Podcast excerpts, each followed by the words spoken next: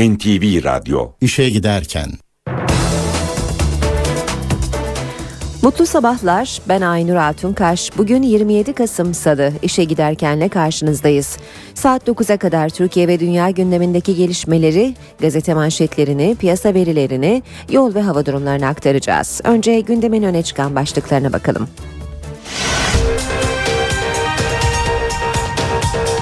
Başbakan Erdoğan darbe komisyonunun sorularını 28 sayfayla yanıtladı. Patriot füze sistemleri için mevzi keşifleri bugün başlıyor. Kuzey Irak'la Bağdat arasında gerginlik azalıyor. Başbakan BDP'li vekillerin dokunulmazlığının kalkabileceğini söyledi. İngiliz yazar William Shakespeare'in Hamlet oyunu Kürtçe'ye uyarlandı. Kemal Sunal ölümünün 12. yılında anıldı. Dünyaca ünlü müzisyen Sting dün akşam İstanbul'da konser verdi. İşe giderken gazetelerin gündemi.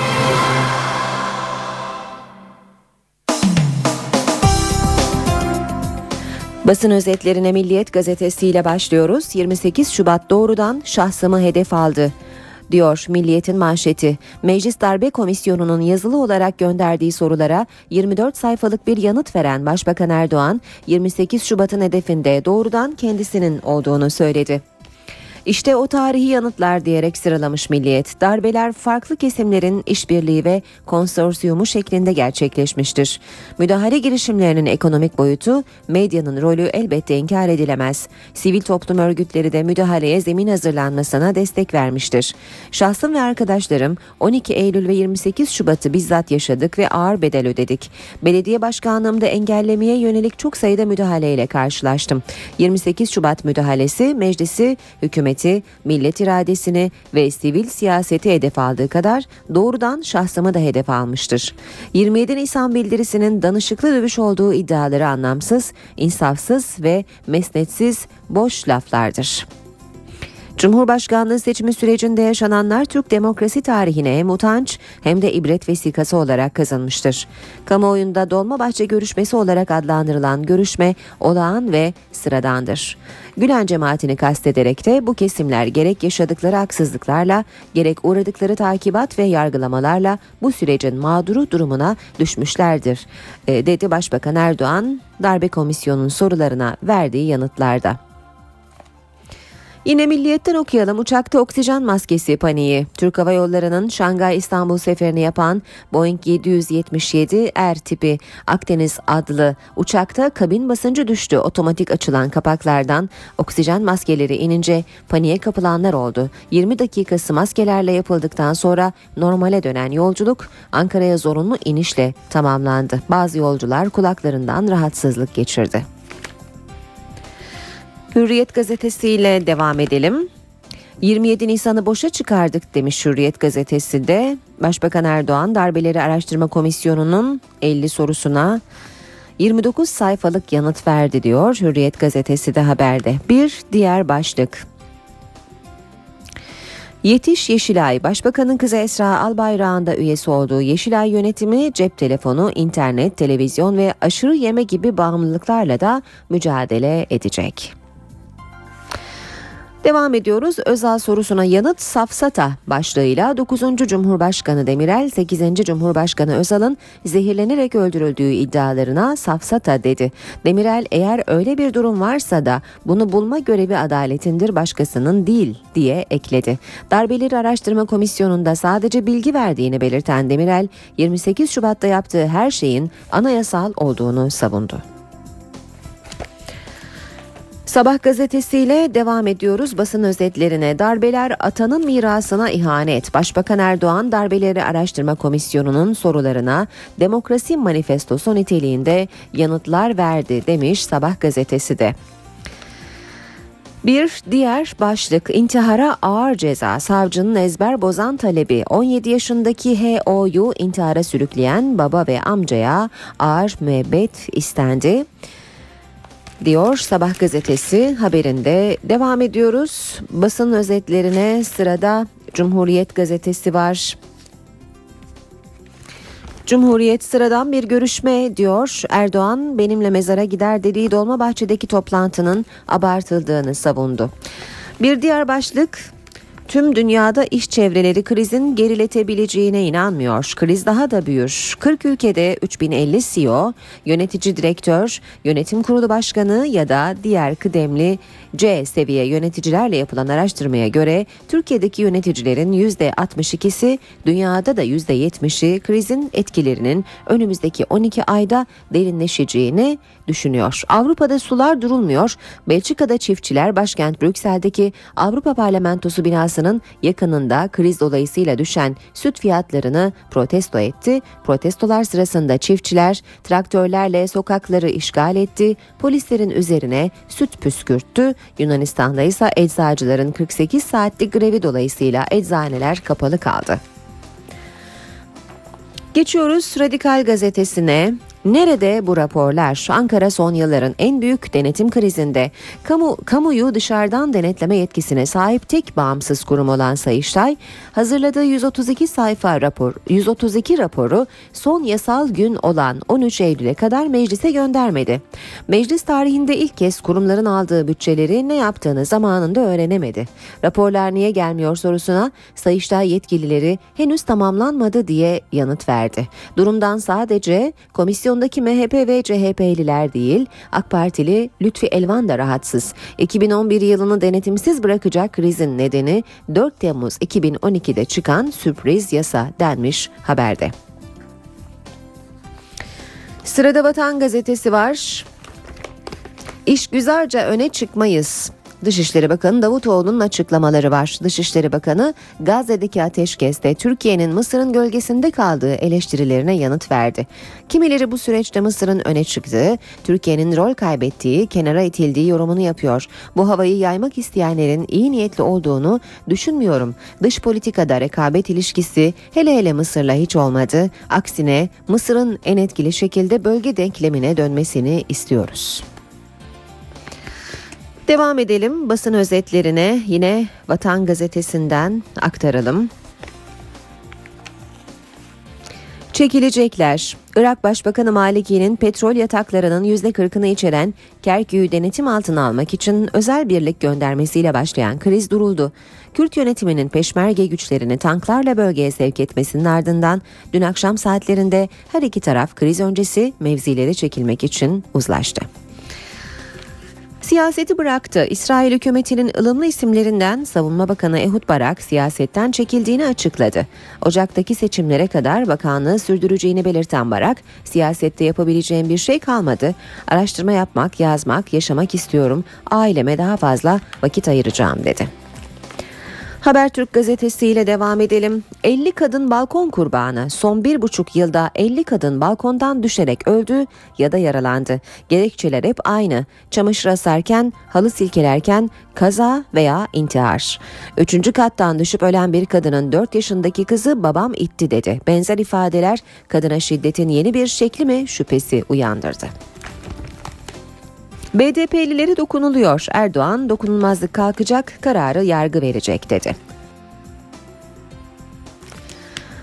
Başbakan İspanya'ya giderken BDP'yi hedef aldı. Vekil konuştuğunu bilmeli, hareketine dikkat etmeli. 800'ü aşkın dosya var. Dokunulmazlık sırhına bürünen bu zevatla ilgili kararımızı dokunulmazlıkların kaldırılması suretiyle vereceğiz. Sonrası yargıya ait. Akşam gazetesiyle devam edelim. Akşamda Kaset sorusu başlığını manşette görüyoruz. Deniz Baykal'ı CHP Genel Başkanlığında neden kaset skandalında şok gelişme. İki hafta önce yakalanan yargı çetesi üyelerinin internete düşmeden kasetten haberdar olduğu belirlendi. Şüpheliler kaset çıkınca evde parti vermiş deniyor haberde. Devam ediyoruz basın özetlerine. Yeni Şafak'a bakalım.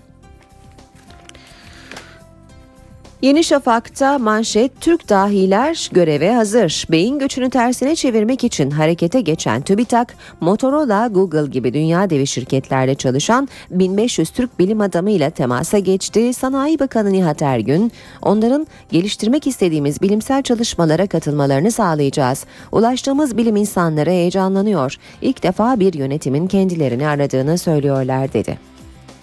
Zaman gazetesiyle bitirelim basın özetlerini. Devletteki derin yapı tasfiye edilmedi, edilemedi. Meclis Darbe Komisyonu derin devlet olarak tanımlanan yapının askeri yelpaze etrafında vücut bulduğunu, içinde istihbarat, medya, mafya, sermaye ve bürokrasiden unsurların yer aldığını vurguladı. İllegal yapı tasfiye edilemediği için eylemlerin devam edeceği uyarısında bulundu. NTV Radyo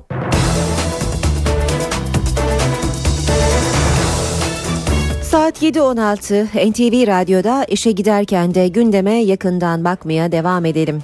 Başbakan Tayyip Erdoğan Meclis Darbe ve Muhtıraları Araştırma Komisyonu'nun sorularına yanıtlarını verdi. Başbakan en merakla beklenen konu olan 2007 yılında dönemin Genelkurmay Başkanı Yaşar Büyükanıt'la yaptığı Dolmabahçe görüşmesiyle ilgili sıradan ve olağan bir görüşme ifadesini kullandı. Erdoğan komisyona gönderdiği 28 sayfalık cevap metninde artık darbeler döneminin kapandığını da vurguladı.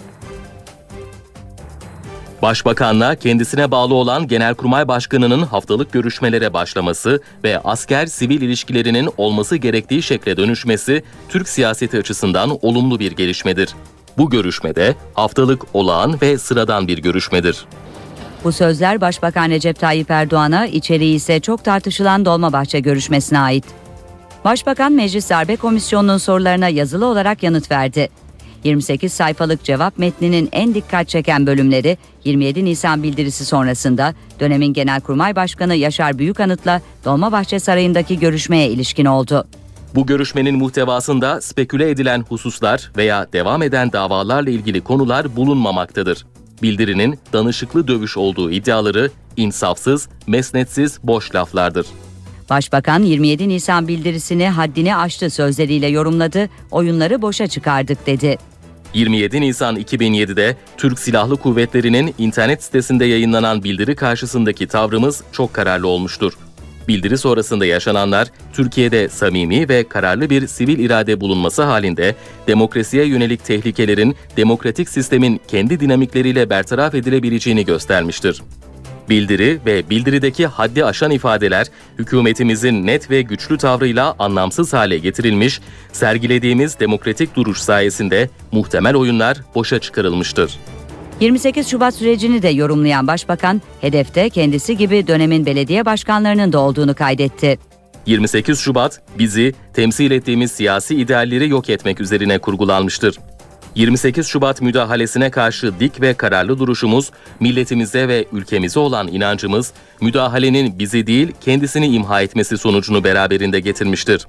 Hiç kimse milletin meclisine, milletin hükümetine, milletin anayasal kurumlarına antidemokratik girişimlerde bulunamaz. Kendilerine grubumuz adına hoş geldiniz diyorum. Başbakan internet andıcının kamuoyuna AK Parti'yi ve Gülen cemaatini bitirme planı olarak yansıdığını hatırlattı ve davaya müdahil olduklarını vurguladı.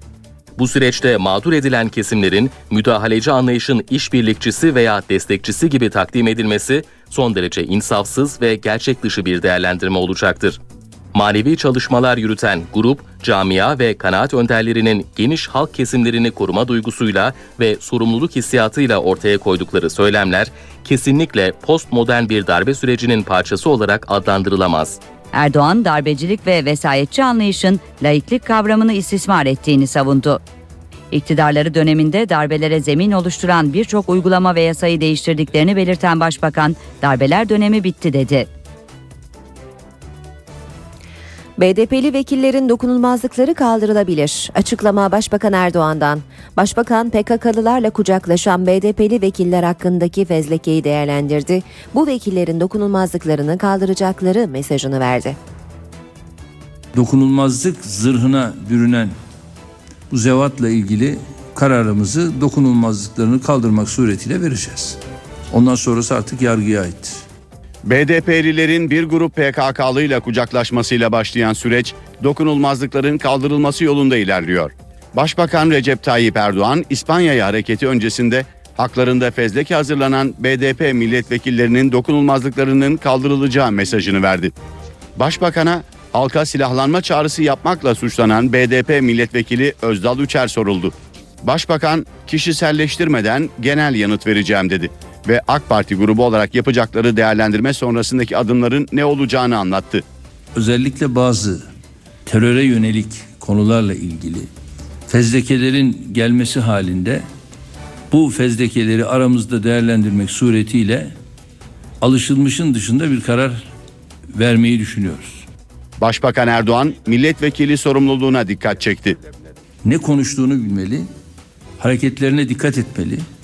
Çok daha mütevazi olması gerekirken silahlanmaya, ayaklanmaya vesaireye çağırmak bunlar asla Türkiye Büyük Millet Meclisi çatısı altında olanlara yakışmaz. Diyarbakır'da zırhlı askeri personel taşıyıcının geçişi sırasında patlama meydana geldi. Olayda 6 asker yaralandı.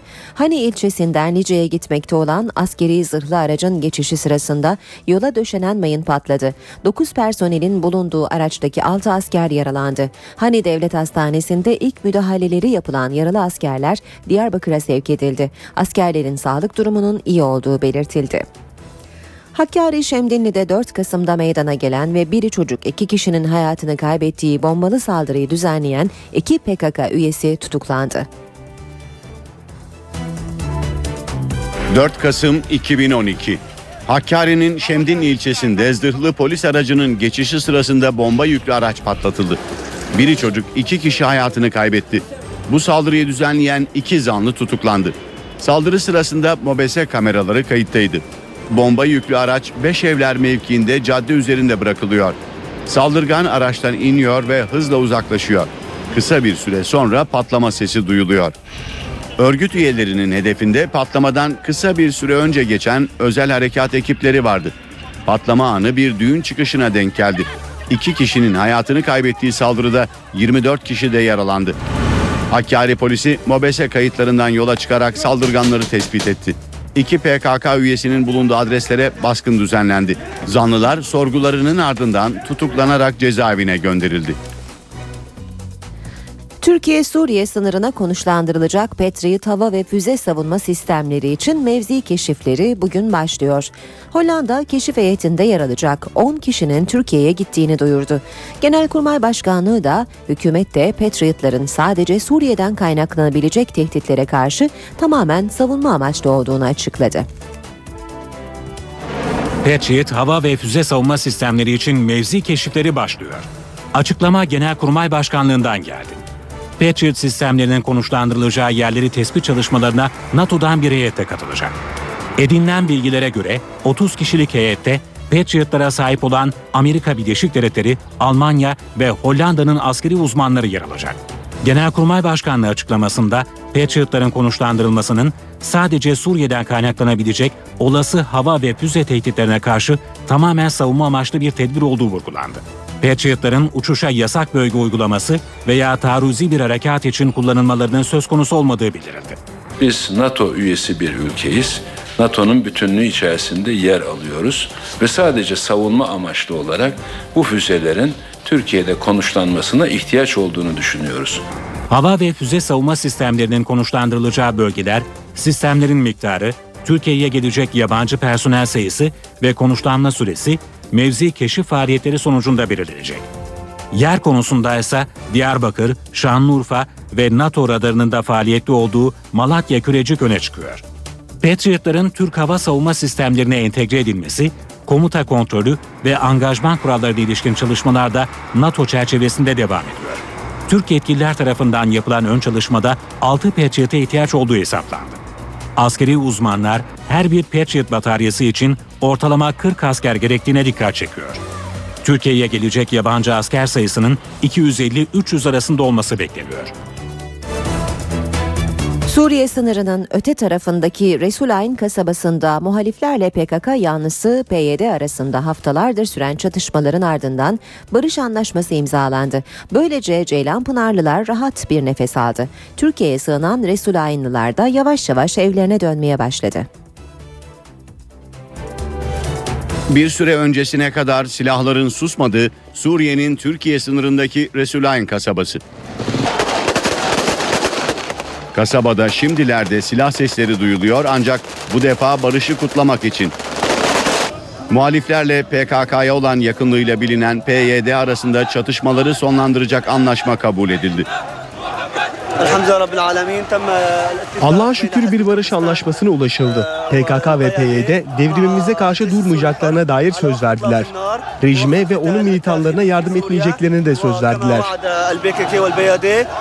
Suriye ordusunun ülkenin kuzeydoğusundaki Kürt bölgelerinden Temmuz ayında çekilmesinin ardından PYD'liler bölgede kontrolü sağlayarak muhaliflerle çatışmaya girmişti. Anlaşmanın sağlanmasıyla Resulayn'daki çatışmalardan kaçarak Türkiye'ye sığınanlar evlerine dönmeye başladı. Suriye'ye, ülkemize geri dönüyoruz. Allah'a şükür şimdi problem yok. Daha önce biz hava saldırısı nedeniyle Türkiye'ye geçtik. Resulayn'da çatışmanın bitmesi üzerine evimize geri dönüyoruz. Çatışmaların durması Şanlıurfa'nın Ceylanpınar ilçesini de etkiledi. Esnaf uzun bir aradan sonra mesaiye başladı. Bu 3-4 gündür millet yavaş yavaş dışarıda çıkıyor. İşler de kendine geliyor. Biz de en azından toparlanmaya çalıştık. Ceylanpınar'da güvenlik nedeniyle tatil edilen okullar da yeniden açıldı. Derslerimizden çok geri kaldık. Ee, öğretmen de son hızla hemen dersleri şey yapıyor, yapıyoruz. Mutluyum. Kuzey Irak Bölgesel Kürt Yönetimi ile Bağdat arasındaki krizde çözüm aranıyor. Erbil'den bir heyet Bağdat'ta Irak ordusu yetkilileriyle bir araya geldi. Toplantıdan gerginliğin azaltılmasına dönük adımlar atma kararı çıktı. Irak Meclis Başkanı Usame El Nuceyfi'nin arabuluculuk girişimi Bölgesel Kürt Yönetimi ile merkezi yönetimden yetkilileri bir araya getirdi. Tarafların Bağdat'ta yaptığı görüşmede genel durumun sakinleştirilmesi ve gerginliğin tırmanışa geçtiği tarih olan 16 Kasım'dan öncesine dönülmesi edilmesi konusunda uzlaşı sağlandı. Taraflar arasındaki görüşmelerin sürmesi bekleniyor. Bu arada Bölgesel Kürt Yönetimi Başkanı Neçirvan Barzani'den de Bağdat Erbil gerginliğine ilişkin açıklamalar geldi. Bağdat'la sorunlarımızı diyalog yoluyla çözebiliriz diyen Barzani, çabaların sonuç vereceğine inandığını ifade etti. Neçirvan Barzani, Kürt yönetimiyle merkezi yönetim arasında bir savaş çıkacağını da tahmin etmiyoruz dedi. Mısır'da Cumhurbaşkanı'nın yetkilerini artıran kararname ile başlayan olaylar sırasında yaralanan ve hayatını kaybeden iki genç için dün cenaze töreni düzenlendi. Ölenlerden biri muhalif, diğeri hükümet taraftarıydı. Her iki cenazede de öfke hakimdi. Mısır'da bir haftadır süren krize çözüm arayışı devam ediyor. Cumhurbaşkanı Mursi bu çerçevede yüksek yargı üyeleriyle görüştü. Mısır'da Cumhurbaşkanı Mursi'nin yetkilerini artıran kararnameye tepkiler sürüyor. Olaylar sırasında hayatını kaybeden iki gencin cenaze törenlerinde yine öfke vardı. Başkent Kahire'de Mursi karşıtları bir hafta boyunca yoğun bakımda kaldıktan sonra yaşamını yitiren Muhammed Gaber'in cenazesinde buluştu. Cenaze töreni kısa sürede Cumhurbaşkanı Mursi karşıtı eyleme dönüştü. Muhammed Gaber şehit olmuştur. İçişleri Bakanlığı'nın eskisinden bir farkı yok. Düzen aynı baskı düzeni, rejim aynı rejim. Kuzeydeki Damanhur kentinde de yine olaylar sırasında hayatını kaybeden bir genç için cenaze töreni vardı. Toprağa verilen 15 yaşındaki İslam Fethi, Müslüman Kardeşler binasına düzenlenen saldırıda öldürülmüştü. İktidardaki Müslüman Kardeşler taraftarı olan gencin cenazesinde bu kez muhaliflere öfke yükseldi.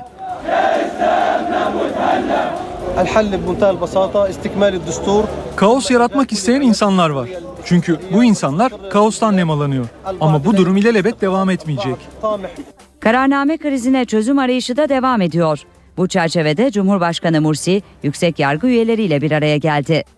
Görüşmenin ardından Cumhurbaşkanlığı sözcüsü Cumhurbaşkanı Mursi'nin sadece egemenlikle ilgili kararlarının yargı denetiminden bağımsız olacağı konusunda yargıçlara güvence verdiğini söyledi. Muhalifler Cumhurbaşkanı kararnameyi çekmedikçe geri adım atmayacaklarını söylüyor. Başkent Kahire'deki Tahrir Meydanı'nda muhalifler tarafından başlatılan oturma eylemi de devam ediyor.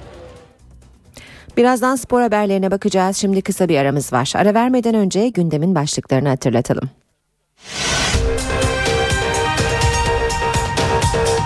Başbakan Erdoğan darbe komisyonunun sorularını 28 sayfayla yanıtladı.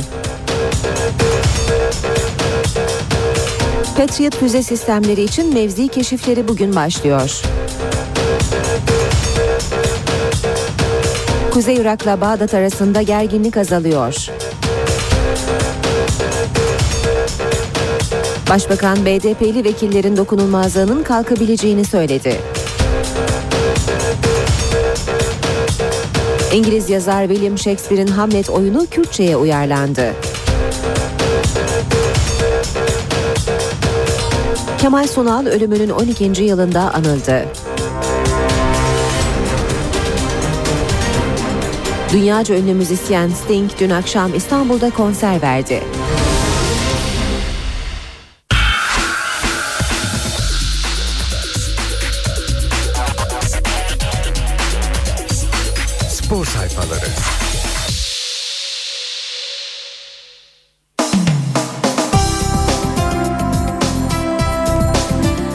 NTV Radyo'da işe giderken spor haberleriyle devam edecek saat 7.37.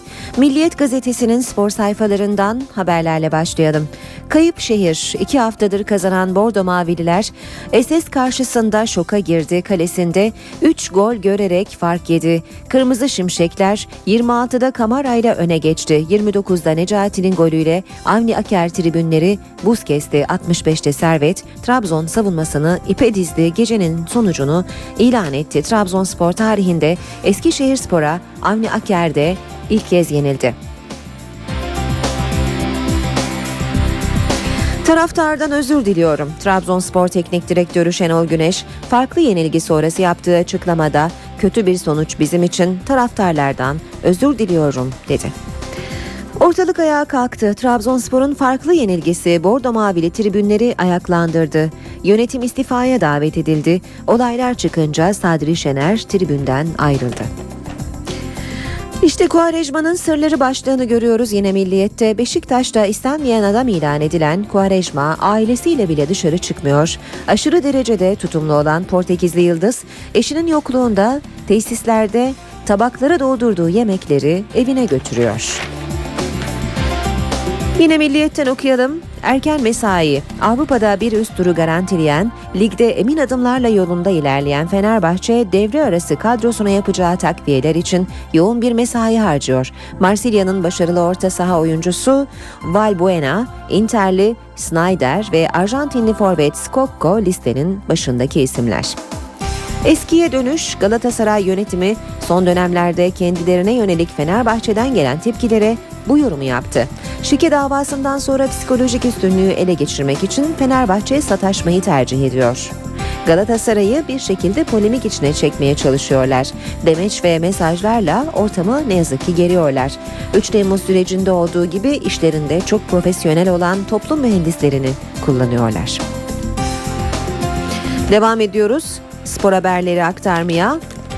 Milliyet gazetesinden bir başlık daha Rio Karnavalı. Brezilya'da Türkiye Futbol Federasyonu'nun kokteylinde tam bir Türk gecesi yaşandı. Dünya futboluna yön verenler Türkiye şemsiyesi altında buluştu. Kokteylin yıldızı FIFA 2, e, FIFA U20 Dünya Kupası'ndaki maskotumuz Kanki oldu. Devam ediyoruz spor haberleri aktarmaya. Buksaş'a dikkat. Zira Türkiye Kupası'nda Polatlı Buksaş evinde yorgun Eskişehir Spor karşısında sürprize imza atabilir. Ordu Spor Göztepe deplasmanında galibiyete ulaşır. Bir Türkiye Kupası değerlendirmesi Milliyet Gazetesi'nden. Geçelim Hürriyet'in spor sayfalarına. Aktaracağımız ilk başlık futbolda mahalle baskısı. Haftanın iki önemli iddiasını olayların muhataplarına sormuş Hürriyet gazetesi ve çok çarpıcı bir gerçeğin ortaya çıktığını belirtiyor. Ligde iki büyük tartışma Aykut Kocaman haklı mı? Bazı kulüp başkanları ve takımların teknik direktörlerine sorulan sorular bazılarına sorulamıyor derken Aykut Kocaman haklı mı demiş Hürriyet gazetesi ve Gökhan'ın sözleri doğru mu? Büyük takım futbolcuları hakemleri baskı altına alabilmek için tribünleri galeyana getiriyor. Bu sözleri tartışmaya açmış Hürriyet gazetesi. Futbolcular hakemleri baskı altına alıyor mu? Fenerbahçeli Gökhan Gönül'ün Gençler Birliği maçı sonrası yaptığı itirafta yeni bir tartışmayı beraberinde getirdi diyor Hürriyet gazetesi. Devam edelim. Kadıköy'ün yeni Lady'si başlıklı haberle Fenerbahçe tribünlerinin Dayan yengesinin tahtını Gertrude Kayt aldı. Kayt'ın eşi hayır kurumlarına da yardım ediyor. Fenerbahçe'nin Hollandalı yıldızı Dirk Kayt'ın eşi gol sevinçleri maç öncesi ve sonrasında attığı tweetlerle Saracoğlu'nun yeni First Lady'si olmuş durumda. Hürriyetten spor haberleri aktarmaya devam edelim. İnönü'ye 150 milyon dolar. Sezonluk minimum 15 milyon dolarlık geliri garanti ettiler. IMG'den sonra Sport 5'da Beşiktaş'a statla ilgili çok cazip bir teklifte bulundu. Dünyaca ünlü Alman Sport 5 şirketi siyah beyazlı kulübe 10 yıllık bir öneri yaptı. Anlaşma sağlandığı takdirde Kartal'ın sezonluk kazancının 40 milyon dolara kadar çıkma ihtimali bulunuyor. Devam ediyoruz. Aurelio geri döndü, baş, geri dönüyor başlığıyla ay yıldızlı formayı da giyen Aurelia, Aurelio 2013'ten itibaren İstanbul'dayız dedi. Beşiktaş'ın eski yıldızı Türkiye'de yaşamak istediğini söyledi. Beşiktaş'ta sözleşmesi geçen yıl sona eren Mehmet Aurelio evinde soruları yanıtlamış. Basın özetleri devam ediyor sırada Habertürk gazetesi var. Paramparça Başlığını aktaralım önce. Trabzon'u Eskişehir fırtınası teslim aldı. 26'da Kamara ve 29'da Necati'nin golleri soğuk duş etkisi yaptı. Avniaker tribünlerinde homurdanmalar başladı. 65'te Servet'in Messivari golü ise ipleri kopardı. Futbolcular yuhalandı. Şener dışarı tezahüratı yapıldı. Keyifler iyice kaçtı. Galatasaray'la anlaştım. Beşiktaş'ta istenmeyen adam ilan edilen Ricardo Quaresma Fatih Terim'in kendisini çok istediğini söyledi ve bombayı patlattı. Siyah beyazlı takımda kaldığı e, aldığı ücret sorun olan kadro dışı bırakılan ve tek başına idman yapmaya mahkum edilen Portekizli Yıldız sonunda gemileri yaktı. Galatasaray'la anlaştığını itiraf eden Quaresma, Fatih Terim'in de kendisini çok istediğini belirterek Galatasaray'ın futbolunu çok beğeniyorum. Şampiyonlar Ligi'nde forma giymek istiyorum. Menajerim Galatasaraylı yöneticilerle görüştü ve anlaşma sağladık. Eğer yönetim izin verirse devre arasında sarı kırmızılı formayı giyeceğim. İzin vermezlerse de devre arasında imza atıp sezon sonunda Galatasaray'a gideceğim şeklinde konuştu. Yine Habertürk'ten aktaralım. Bir numara Melo. Haftanın kalecisi Melo şaka değil gerçek. Elazığ spor maçında Muslera'nın kırmızı kart görmesiyle kaleye geçen ve Göksu'nun penaltısını kurtaran Galatasaray'ın 10 numarası Felipe Melo Fransız So Foot dergisi tarafından en iyi kaleci seçilerek haftanın 11'ine alındı. Böylece bitiriyoruz spor haberlerini. NTV Radyo'da işe giderken devam ediyor. Şimdi İstanbul trafiğindeki son duruma bakacağız. İşe giderken.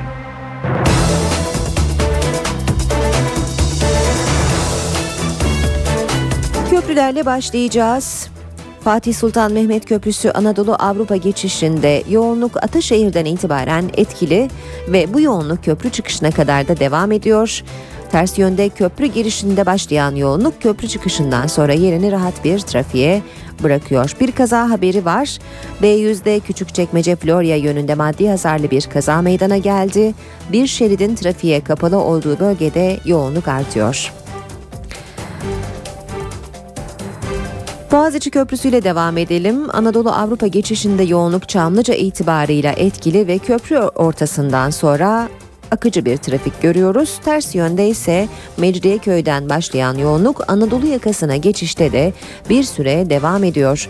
Tem otoyolunda Mahmut Bey Doğu Kavşağı'nda başlayan yoğunluk Akşemsettin Viyadüğü'ne kadar etkili. Ters yönde ise Metris İstoç arasında yoğun bir trafik olduğunu söyleyelim. D100'de Şirin Evler, Merter, Cevizli Bağ arasında yoğunluğun etkili olduğunu e, söylemek gerekiyor. Anıt Mezar Ayvansaray arasında da trafik yavaş ilerliyor. Anadolu yakasına geçelim. D100 karayolunda Avrupa yakasına göre nispeten daha rahat bir trafik var. Maltepe Gülsuyu arasında yoğunluk etkili. Küçük Yalı Kavşağı'nda da hafif bir yoğunluk olduğunu görüyoruz. İkinci köprü katılımına yaklaşırken Bostancı Kavşağı'ndan başlayan bir yoğunluğun etkili olduğunu söyleyelim. Uzunçayır Koşu Yolu arasında da çift yön yoğunluk var.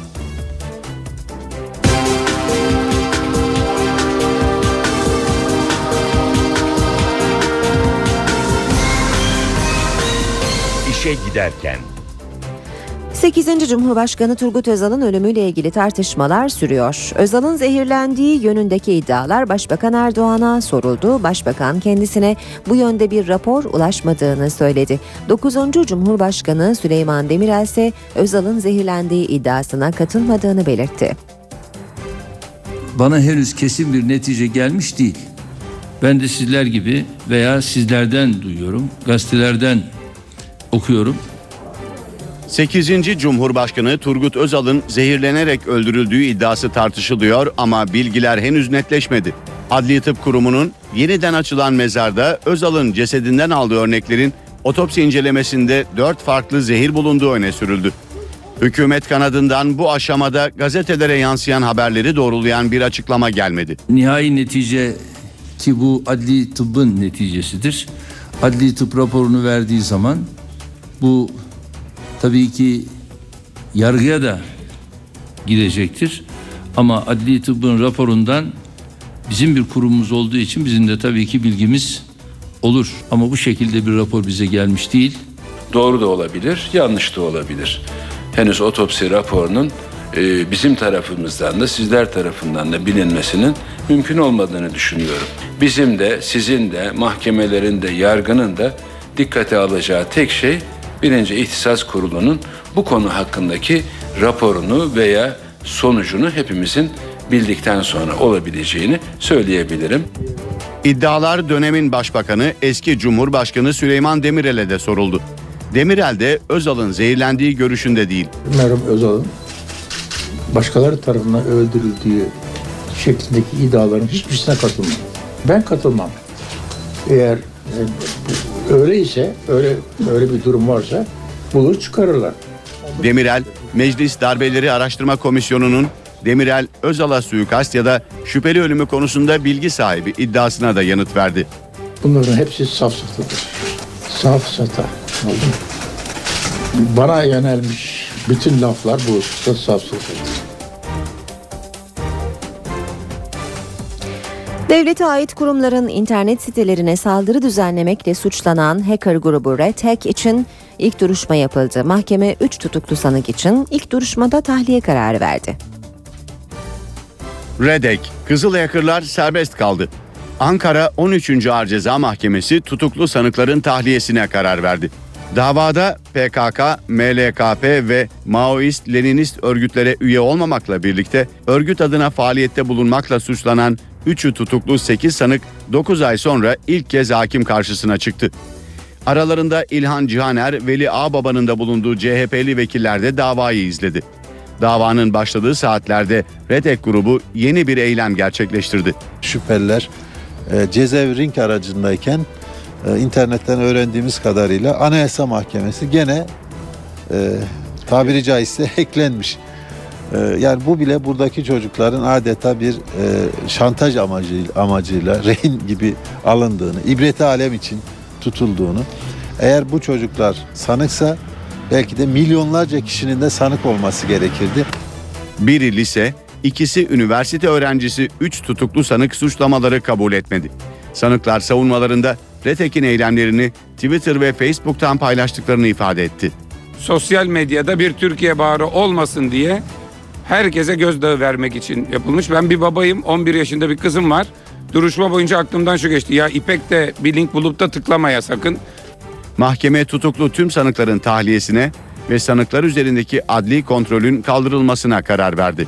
Dosyanın bilişim uzmanları tarafından incelenmesi için dava 25 Şubat'a ertelendi. Retek grubu adını son bir yıl içerisinde gerçekleştirdiği eylemlerle duyurdu. Grup toplumsal mesaj vermek amacıyla çok sayıda kamu kurum ve kuruluşunun internet sitesini çökertti. Cinsel istismar davasında sanıkların tahliyesinin onaylanmasının ardından Yargıtay, KPSS skandalı sonrası ÖSYM, işten çıkarmalar sonrası Türk Hava Yolları ve mitinge izin vermeyen Hatay Valiliği hacklenen kurumlar arasında. Ergenekon davası sanığı Yüksek Askeri Şura üyesi Orgeneral Nusret Taşdeler ifadesinde aslarını suçladı. Taşdeler kara propaganda amacıyla Genelkurmay karargahında kurulduğu iddia edilen internet sitelerinde sorumluluğun şube müdürleri ve sivil memurlarda olduğunu söyledi. Günümüzdeki ulusal değeri ve uluslararası saygınlığı ile Yüksek Askeri Şura üyesi Orgeneral Nusret Taşdeler tedavi gördüğü hastane odasından video konferans yoluyla Ergenekon davasında ifade verdi. Taşdeler ifadesinde internet andıcı ile ilgili hakkındaki iddialara yanıt verdi, aslarını suçladı. Hükümet aleyhinde propaganda yapmak ve kamuoyunu yönlendirmek amacıyla Genelkurmay karargahında kurulduğu iddia edilen internet siteleriyle ilgili daha önce ifade veren sanıklar üstlerini işaret ediyordu. Kurum söyledi Genelkurmay açıkladı. Davanın tutuklu sanığı emekli albay Dursun Çiçek ifadesinde internet sitelerindeki haberlerin Genelkurmay Harekat Başkanı'na danışıldıktan sonra yayınlandığını anlatmıştı. Çiçek, haber içeriklerinin komutanların bilgisi dahilinde seçildiğini iddia ediyordu. Taşdeler tüm bu iddiaları reddetti.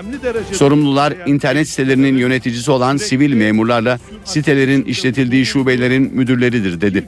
İnternet sitelerindeki yayınların Ergenekon terör örgütünün yürüttüğü psikolojik harekat faaliyeti olduğu iddiasını da yalanlayan Taşdeler, bu bir psikolojik harekat değil, bilgilendirme faaliyetidir dedi. NTV Radyo NTV Meteoroloji ilminden merhaba. Soğuk ve yağışlama etkisini kaybetti. Bugün batıdan başlayan sıcaklıklar 5-6 derece yükselecek ama önümüzdeki hafta kuvvetli karayelle Trakya'dan başlayarak hızla azalacak. Bugün için batı ve iç kesimlerde yer yer yoğun olmak üzere sis görülürken Akdeniz boyunca hava güneşli olacak. İç kesimlerde de yine pus ve sis var. Sıcaklıklar özellikle gece sıcaklıkları oldukça düşük. Doğuda da yer yer ayaz etkili olacak. Bugün ve yarın yurt genelinde yağış beklemiyoruz. İç kesimlerde daha yoğun olmak üzere sis var. Sis yer yer ulaşımı aksatabilir. Perşembe günü lodosun kuvvetlenmesi sıcaklıklar daha da artarken kıyı Ege ve Trakya yağışlı havanın etkisine girecek. Yağışların cuma günü giderek kuvvetlenmesini bekliyoruz. Bölgelerin bugünkü durumuna baktığımız zaman Trakya'dan başlayarak sıcaklıklarda birkaç derecelik artış var. Yer yerde sis etkili oluyor. Edirne ve civarında sisli bir hava görülürken Çanakkale parçalı bulutlu, Balıkesir, Bursa, Sakarya, İstanbul boyunca da yer yer yoğun olmak üzere sis oluşacak. Ege'de özellikle İzmir ve civarında pus ve sis var. Muğla açık az bulutlu, Denizli, Afyonkarahisar, Kütahya'da ise sisin etkili olmasını bekliyoruz. Isparta ve civarında sis etkili olurken Antalya'da hava açık olacak. Mersin açık az bulutlu, Adana'da ise açık bir hava görülecek. İç Anadolu bölgesinde de geceler oldukça soğuk geçmesini sürdürüyor. Ankara, Eskişehir, Konya sisli, Niğde parçalı bulutlu, Kayseri'de parçalı bulutlu bir hava görülürken Sivas'ta yine sis oluşacak. Bolu'da sis var. Zonguldak parçalı bulutlu, Samsun parçalı, Tokat sisli, Trabzon'da parçalı bulutlu bir hava görülürken Rize Artvin arasında yer yer yağış görülecek. Malatya Erzurum Kars arasında hava açık az bulutlu, Banakkale boyunca parçalı bulutlu bir hava olacak. Gaziantep, Adıyaman, Diyarbakır, Şanlıurfa, Mardin'de de açık az bulutlu bir hava görülecek. İstanbul'da sıcaklık artışa geçti. 15-16 dereceye kadar çıkacak ama bugün Boğaz'da sis var. Gece sıcaklık 10 derece olacak. Ankara'da yine pus bekliyoruz. Sıcaklık hala fazla artmadı. Gündüz 12, gece ise 0 derece olacak. İzmir'de de pus görülüyor. Sıcaklık gündüz 17, gece ise 10 derece olacak. Perşembe günü ise hafif yağmur başlayacak. İşe giderken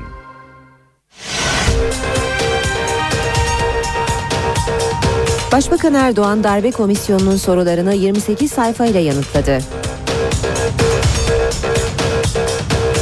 Patriot füze sistemleri için mevzi keşifleri bugün başlıyor.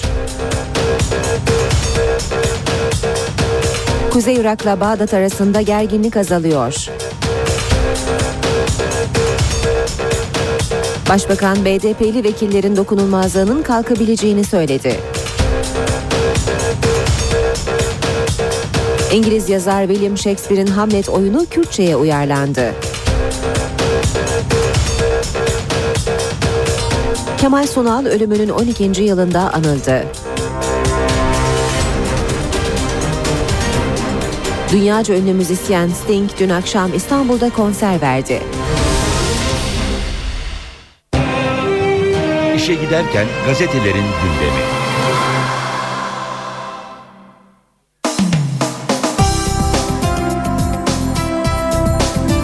NTV Radyo'da işe giderken de birlikteyiz. Saat 8'i 4 geçiyor.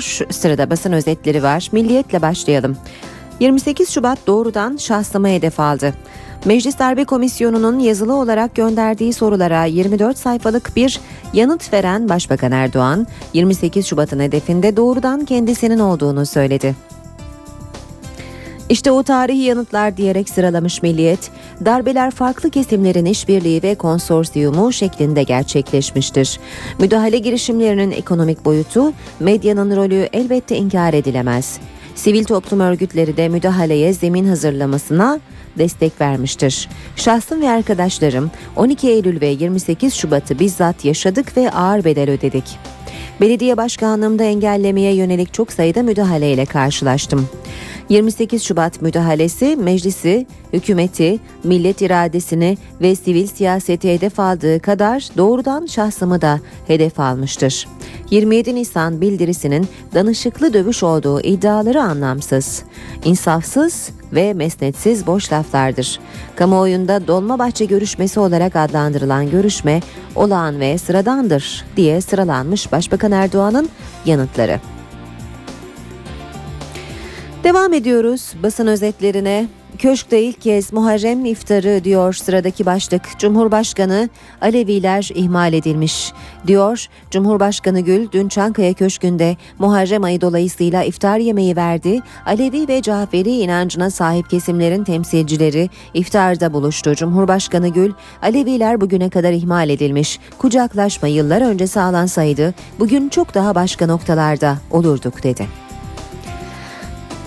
Hürriyet gazetesiyle devam ediyoruz basın özetlerine.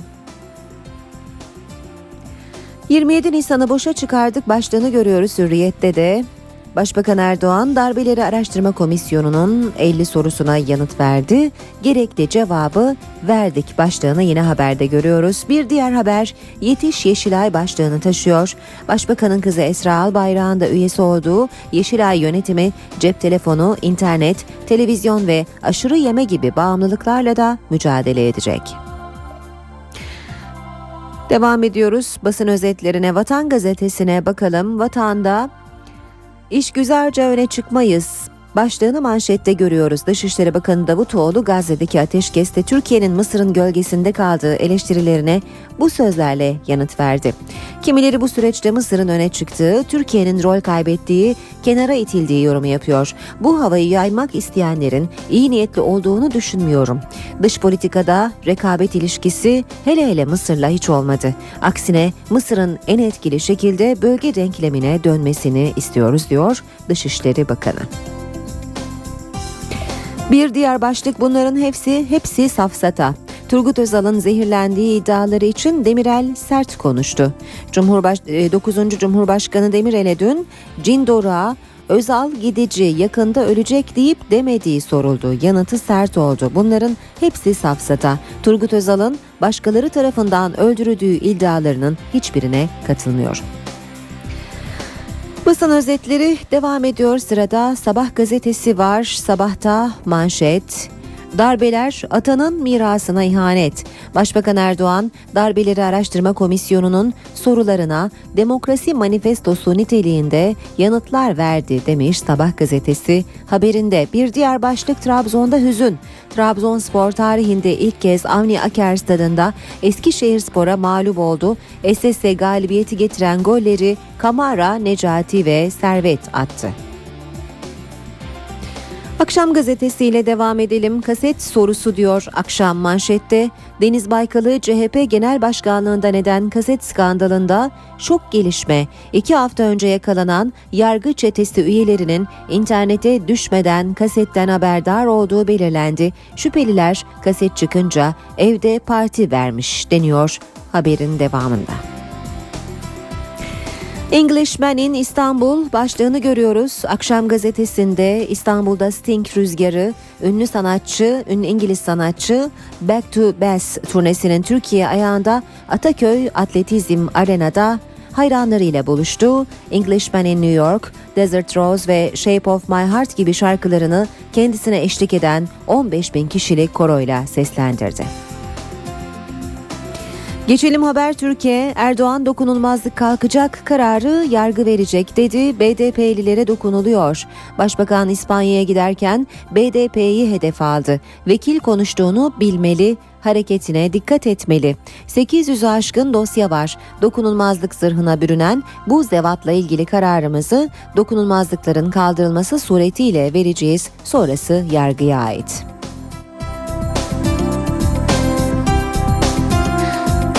Cumhuriyet gazetesiyle devam edelim. Sıradan bir görüşme diyor Cumhuriyet e, haberinde Erdoğan benimle mezara gider dediği Dolmabahçe'deki toplantının abartıldığını savundu. Başbakanın darbe komisyonunun sorularına verdiği yanıtlara sıradan bir görüşme başlığını atmış Cumhuriyet gazetesi. Kriz daha da büyür başlığını görüyoruz. Tüm dünyada iş çevreleri krizin geriletilebileceğine inanmıyor. 40 ülkede 3050 CEO, yönetici, direktör, yönetim kurulu, başkanı ya da diğer kıdemli C seviye yöneticileriyle yapılan araştırmaya göre Türkiye'deki yöneticilerin %62'si, dünyada da %70'i krizin etkilerinin önümüzdeki 12 ayda derinleşeceğini düşünüyor. Radikalle devam edelim. Nerede bu raporlar demiş Radikal manşette. Ankara son yılların en büyük denetim krizinde kamuyu dışarıdan denetleme yetkisine sahip tek bağımsız kurum olan Sayıştay hazırladığı 132 raporu son yasal gün olan 13 Eylül'e kadar meclise göndermedi. 2011 yılını denetimsiz bırakacak krizin nedeni 4 Temmuz 2012'de çıkan sürpriz yasa diyor Radikal haberinde.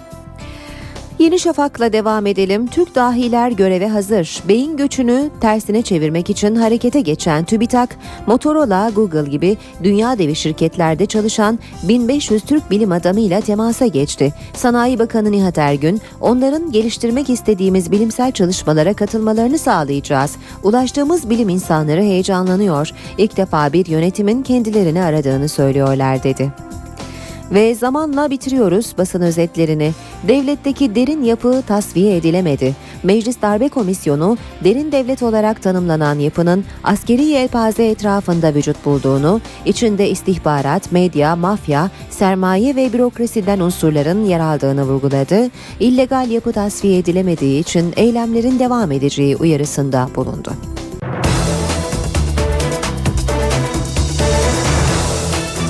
Saat 8.18 Türkiye ve Dünya gündeminin öne çıkan gelişmeleriyle devam ediyoruz.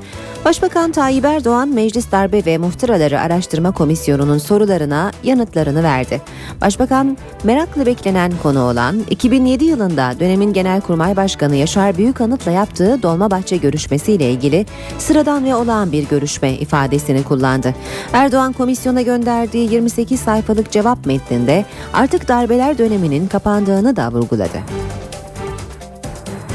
Başbakanla kendisine bağlı olan Genelkurmay Başkanı'nın haftalık görüşmelere başlaması ve asker-sivil ilişkilerinin olması gerektiği şekle dönüşmesi Türk siyaseti açısından olumlu bir gelişmedir. Bu görüşmede haftalık olağan ve sıradan bir görüşmedir. Bu sözler Başbakan Recep Tayyip Erdoğan'a, içeriği ise çok tartışılan Dolmabahçe görüşmesine ait. Başbakan Meclis Darbe Komisyonu'nun sorularına yazılı olarak yanıt verdi. 28 sayfalık cevap metninin en dikkat çeken bölümleri 27 Nisan bildirisi sonrasında dönemin Genelkurmay Başkanı Yaşar Büyükanıt'la Dolmabahçe Sarayı'ndaki görüşmeye ilişkin oldu. Bu görüşmenin muhtevasında speküle edilen hususlar veya devam eden davalarla ilgili konular bulunmamaktadır.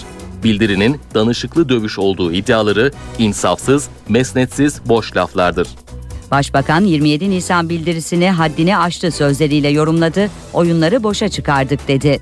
27 Nisan 2007'de Türk Silahlı Kuvvetleri'nin internet sitesinde yayınlanan bildiri karşısındaki tavrımız çok kararlı olmuştur.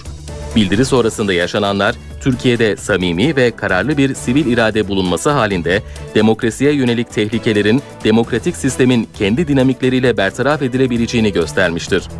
Bildiri ve bildirideki haddi aşan ifadeler hükümetimizin net ve güçlü tavrıyla anlamsız hale getirilmiş, sergilediğimiz demokratik duruş sayesinde muhtemel oyunlar boşa çıkarılmıştır.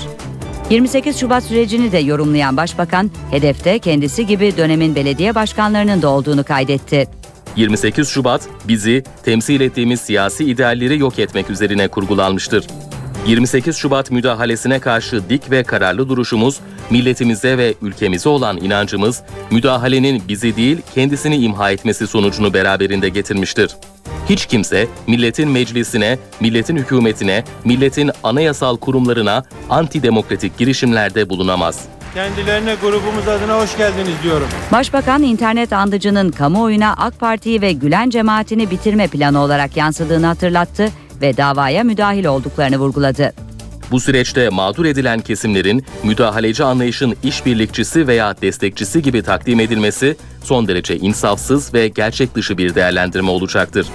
Manevi çalışmalar yürüten grup, camia ve kanaat önderlerinin geniş halk kesimlerini koruma duygusuyla ve sorumluluk hissiyatıyla ortaya koydukları söylemler kesinlikle postmodern bir darbe sürecinin parçası olarak adlandırılamaz. Erdoğan darbecilik ve vesayetçi anlayışın laiklik kavramını istismar ettiğini savundu. İktidarları döneminde darbelere zemin oluşturan birçok uygulama ve yasayı değiştirdiklerini belirten Başbakan, darbeler dönemi bitti dedi. BDP'li vekillerin dokunulmazlıkları kaldırılabilir. Açıklama Başbakan Erdoğan'dan. Başbakan PKK'lılarla kucaklaşan BDP'li vekiller hakkındaki fezlekeyi değerlendirdi. Bu vekillerin dokunulmazlıklarını kaldıracakları mesajını verdi. Dokunulmazlık zırhına bürünen bu zevatla ilgili kararımızı dokunulmazlıklarını kaldırmak suretiyle vereceğiz. Ondan sonrası artık yargıya aittir. BDP'lilerin bir grup PKK'lı ile kucaklaşmasıyla başlayan süreç dokunulmazlıkların kaldırılması yolunda ilerliyor. Başbakan Recep Tayyip Erdoğan İspanya'ya hareketi öncesinde haklarında fezleke hazırlanan BDP milletvekillerinin dokunulmazlıklarının kaldırılacağı mesajını verdi. Başbakana halka silahlanma çağrısı yapmakla suçlanan BDP milletvekili Özdal Uçer soruldu. Başbakan kişiselleştirmeden genel yanıt vereceğim dedi ve AK Parti grubu olarak yapacakları değerlendirme sonrasındaki adımların ne olacağını anlattı. Özellikle bazı teröre yönelik konularla ilgili fezlekelerin gelmesi halinde bu fezlekeleri aramızda değerlendirmek suretiyle alışılmışın dışında bir karar vermeyi düşünüyoruz. Başbakan Erdoğan milletvekili sorumluluğuna dikkat çekti. Ne konuştuğunu bilmeli, hareketlerine dikkat etmeli. Çok daha mütevazi olması gerekirken silahlanmaya, ayaklanmaya vesaireye çağırmak bunlar asla Türkiye Büyük Millet Meclisi çatısı altında olanlara yakışmaz. Türkiye Suriye sınırına konuşlandırılacak Patriot hava ve füze savunma sistemleri için mevzi keşifleri bugün başlıyor. Hollanda keşif heyetinde yer alacak 10 kişinin Türkiye'ye gittiğini duyurdu. Genelkurmay Başkanlığı da hükümet de Patriot'ların sadece Suriye'den kaynaklanabilecek tehditlere karşı tamamen savunma amaçlı olduğunu açıkladı. Patriot hava ve füze savunma sistemleri için mevzi keşifleri başlıyor. Açıklama Genelkurmay Başkanlığından geldi. Patriot sistemlerinin konuşlandırılacağı yerleri tespit çalışmalarına NATO'dan bir heyette katılacak. Edinilen bilgilere göre 30 kişilik heyette Patriot'lara sahip olan Amerika Birleşik Devletleri, Almanya ve Hollanda'nın askeri uzmanları yer alacak. Genelkurmay Başkanlığı açıklamasında Patriot'ların konuşlandırılmasının sadece Suriye'den kaynaklanabilecek olası hava ve füze tehditlerine karşı tamamen savunma amaçlı bir tedbir olduğu vurgulandı. Patriot'ların uçuşa yasak bölge uygulaması veya taarruzi bir harekat için kullanılmalarının söz konusu olmadığı bildirildi. Biz NATO üyesi bir ülkeyiz. NATO'nun bütünlüğü içerisinde yer alıyoruz ve sadece savunma amaçlı olarak bu füzelerin Türkiye'de konuşlanmasına ihtiyaç olduğunu düşünüyoruz. Hava ve füze savunma sistemlerinin konuşlandırılacağı bölgeler, sistemlerin miktarı, Türkiye'ye gelecek yabancı personel sayısı ve konuşlanma süresi mevzi keşif faaliyetleri sonucunda belirlenecek. Yer konusunda ise Diyarbakır, Şanlıurfa ve NATO radarının da faaliyetli olduğu Malatya Kürecik öne çıkıyor. Patriot'ların Türk hava savunma sistemlerine entegre edilmesi, komuta kontrolü ve angajman kurallarına ilişkin çalışmalar da NATO çerçevesinde devam ediyor. Türk yetkililer tarafından yapılan ön çalışmada 6 Patriot'a ihtiyaç olduğu hesaplandı. Askeri uzmanlar her bir Patriot bataryası için ortalama 40 asker gerektiğine dikkat çekiyor. Türkiye'ye gelecek yabancı asker sayısının 250-300 arasında olması bekleniyor.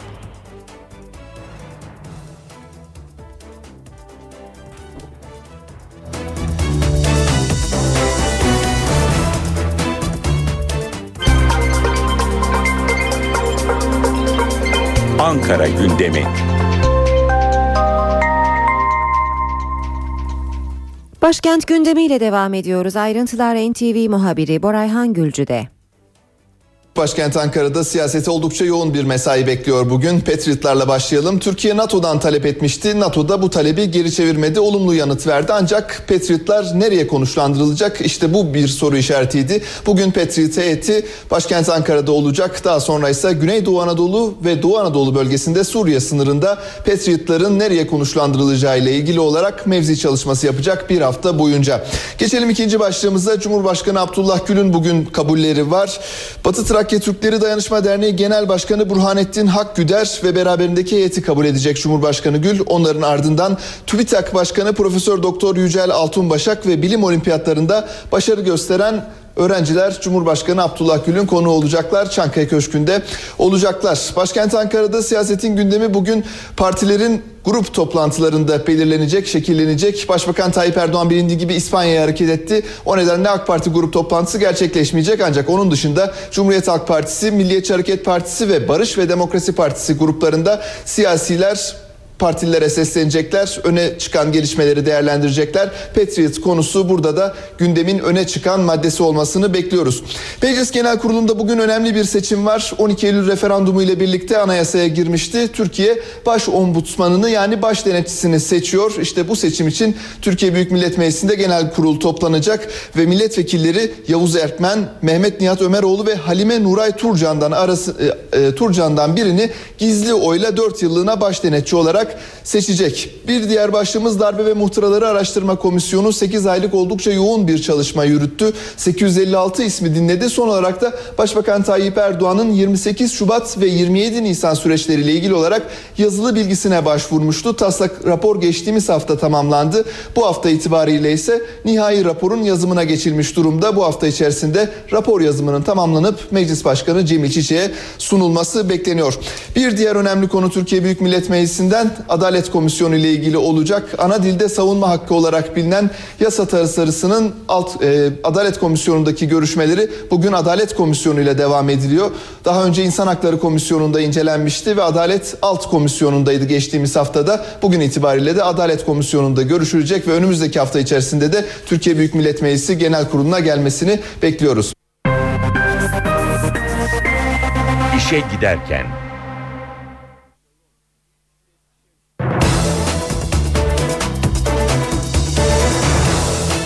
NTV Radyo'da işe giderken de birlikteyiz İstanbul trafiğine şimdi bir kez daha bakacağız. Köprülerle başlayalım.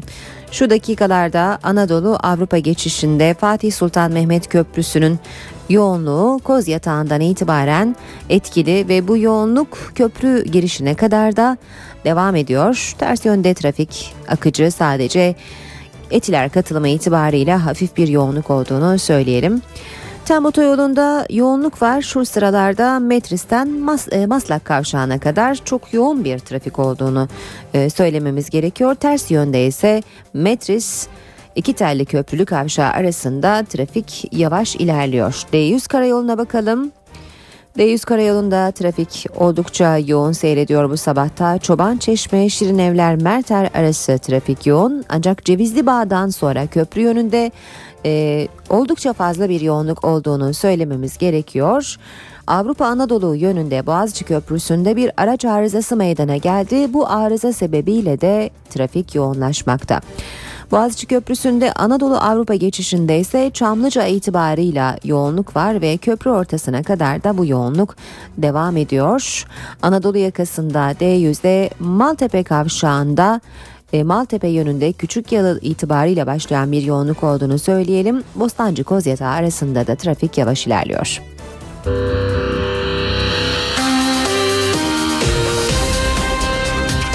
NTV Radyo duyduklarınıza inanın.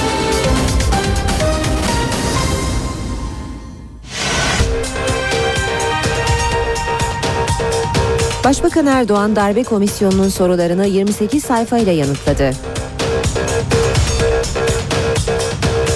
Patriot füze sistemleri için mevzi keşifleri bugün başlıyor. Kuzey Irak'la Bağdat arasında gerginlik azalıyor. Başbakan BDP'li vekillerin dokunulmazlığının kalkabileceğini söyledi. İngiliz yazar William Shakespeare'in Hamlet oyunu Kürtçe'ye uyarlandı. Kemal Sunal ölümünün 12. yılında anıldı. Dünyaca ünlü müzisyen Sting dün akşam İstanbul'da konser verdi.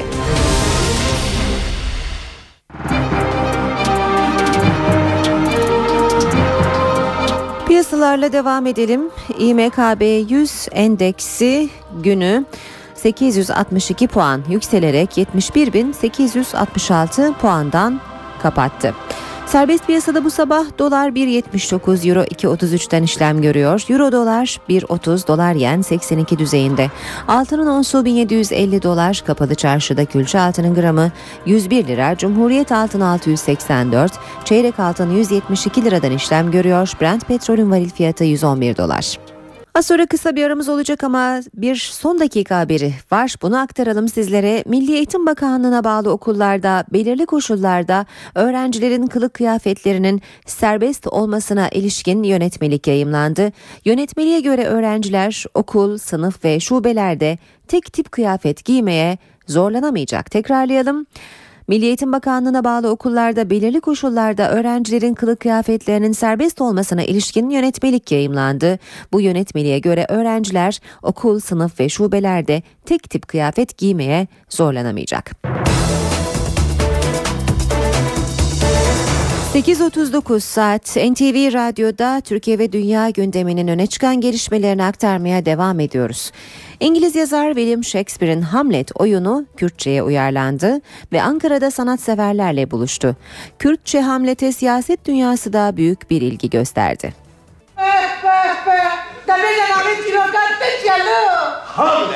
Hebün annebün yani olmak ya da olmamak.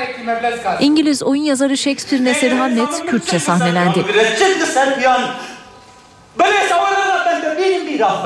Dünya premierini Hollanda'nın başkenti Amsterdam'da yapan, Türkiye'de ilk olarak Diyarbakır'da sahneye koyulan oyun kapanış sahnesini başkent Ankara'da yaptı. Ankara Uluslararası Tiyatro Festivali kapsamında izleyicilerle buluşan oyunu Kültür ve Turizm Bakanı Ertuğrul Günay, CHP Genel Başkan Yardımcısı Sezgin Tanrıkulu ve BDP milletvekilleri de izledi. Kürtçe Hamlet, Doğu'nun dil ve müzikle anlatım geleneği Dengbej'de sahneleniyor. Tef, davul, zurna, saz, banjo ve keman gibi geleneksel enstrümanların kullanıldığı oyunda Türkçe üst yazı kullanılıyor.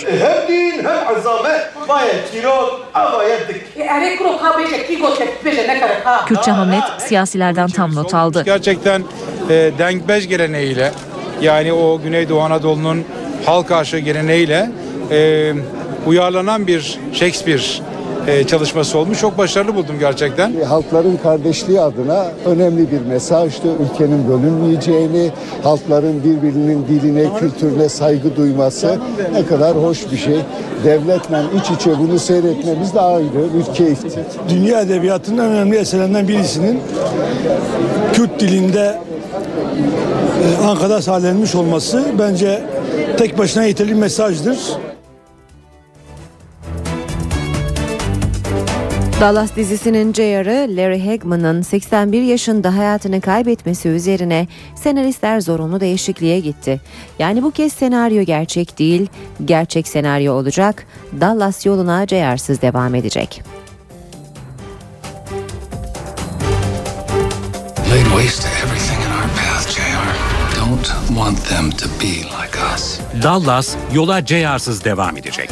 JR, what are you doing here? Çekimlerine 20 yıl aradan sonra yeniden başlanan Dallas'ta J.R. Ewing'i canlandıran aktör Larry Hagman'ın ölümü dizinin yeni bölümlerine de yansıtılacak. You are still the prettiest girl at the ball. Dallas'ın ikinci sezon tanıtımlarında yer alan Hagman, dizi başladıktan sonra senaryoda da öldürülecek. 28 Ocak'ta Amerika Birleşik Devletleri'nde yayınlanmaya başlanacak ikinci sezon şimdiden merakla bekleniyor. Türkiye'de CNBC-E'de yayınlanan Dallas, eski üyelerinin yanı sıra yeni nesil Ewing'leri de konu alıyor. Petrol zengini Ewing ailesinin entrikalarını konu alan Dallas, 80'li yıllarda 57 ülkede 300 milyon izleyiciyle buluşmuştu. Dizide entrika düşkünü petrol milyarderini canlandıran aktörleri Hegman hafta sonunda 81 yaşında hayata veda etmişti. Avrupa'nın krizi Eurovision şarkı yarışmasını vurdu. Ekonomik krizi aşmaya çalışan Portekiz ve Avrupa Futbol Şampiyonası'nın ev sahibi Polonya, gelecek yıl şarkı yarışmasına katılmayacak. Avrupa'daki ekonomik kriz Eurovision şarkı yarışmasına da yansıdı. Yarışmanın maliyeti ekonomik krizle mücadele eden bazı Avrupa Birliği ülkeleri için artık altından kalkılamayacak bir külfet haline geldi. Bunun göstergesi de Portekiz ve Polonya. Her iki ülke gelecek yıl İsveç'te yapılacak Eurovision şarkı yarışmasına katılmayacaklarını duyurdu. Eurovizyonda şimdiye kadar elde ettiği en iyi derece altıncılık olan Portekiz, mali tasarruf tedbirleri çerçevesinde bu kararı aldığını bildirdi. Geçen yılki Eurovizyonda yer almayan Polonya ise katılmama kararına gerekçe olarak geçen yaz ev sahipliği yaptığı Avrupa Futbol Şampiyonası'nın faturasını gösterdi. Eurovision şarkı yarışmasının artık eski Sovyetler Birliği ve İskandinav ülkelerinden daha yoğun ilgi gördüğüne dikkat çekiliyor. 2009'da Moskova'da yapılan yarışma için Rusya 40 milyon dolardan fazla bir harcama yaparken bir sonraki yıl Eurovision'un Norveç'e maliyeti 37 milyon doları buldu. Azerbaycan ise bu yılki Eurovizyon için resmi olmayan verilere göre 800 milyon doları aşan bir harcama yaptı. Brezilya'nın 2014 Dünya Kupası hazırlıkları devam ediyor. Son olarak şampiyona maskotunun ismi belli oldu. Nesli tükenmekte olan Armadillo'dan esinlenilen maskota futbol ve ekoloji sözcüklerinin birleşiminden oluşan Fuleco adı verildi. Brezilyalılar sonunda maskotlarına isim buldu. 2014 Brezilya Dünya Kupası maskotunun adı Fuleco oldu. Eylül ayı başında tanıtılan maskot, nesli tükenmekte olan üç kemerli armadilloyu temsil ediyor. Üç kemerli armadillolar tehlike karşısında yuvarlanarak top haline gelmeleriyle tanınıyor. Şampiyona maskotu ise doğal rengini değil, Brezilya bayrağının renklerini taşıyor. Brezilyalılar nesli tükenmekte olan bir hayvanı maskot seçerek çevre sorunlarına dikkat çekmeyi amaçlıyor. Ülke çapında internet oylamasıyla seçilen Fuleco adı da futbol ve ekolojik sözcüklerinin birleşiminden oluşuyor. Ancak bazı Brezilyalılar isimden memnun değil. Bu Portekizce bir isim bile değil. Brezilya ile de hiçbir alakası yok. Fuleco da ne demekmiş? Sözlükte bile geçmiyor.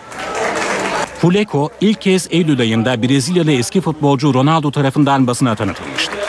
Brezilya 1950 yılında düzenlediği Dünya Kupası'nın ardından 2014'te ikinci kez Dünya Kupası'na ev sahipliği yapacak. Gündemin başlıklarını kısaca hatırlatalım ve işe giderkenden bugünlük veda edelim. Bugün de Türkiye'nin gündeminde Patriot füzeleri var. Konuyla ilgili yeni bir gelişme söz konusu. Patriot füze savunma sistemleri için mevzi keşifleri bugün başlayacak. Bugün yakından takip edilecek bir diğer başlık Başbakan Erdoğan'ın BDP'li vekillerle ilgili yaptığı son açıklama olacak. Başbakan BDP'li vekillerin dokunulmazlıklarının kalkmasının söz konusu olduğunu dün söylemişti. Bugün siyasi cepheden de konuya ilişkin açıklamalar gelmesi bekleniyor. Başbakan Erdoğan merak edilen bir konuya cevap verdi. Darbe komisyonunun sorularını yazılı olarak yanıtlayan başbakan, 2007 yılında dönemin Genelkurmay Başkanı Yaşar Büyükanıt'la yaptığı Dolmabahçe görüşmesiyle ilgili sıradan ve olağan bir görüşme ifadesini kullandı. Başbakanın verdiği yanıtlar da bugün tartışılacak gibi görünüyor. İşe giderkenden bugünlük de bu kadar. Ben Aynur Altunkaş. Saat başında gelişmelerle yeniden buluşmak üzere. Hoşçakalın. NTV Radyo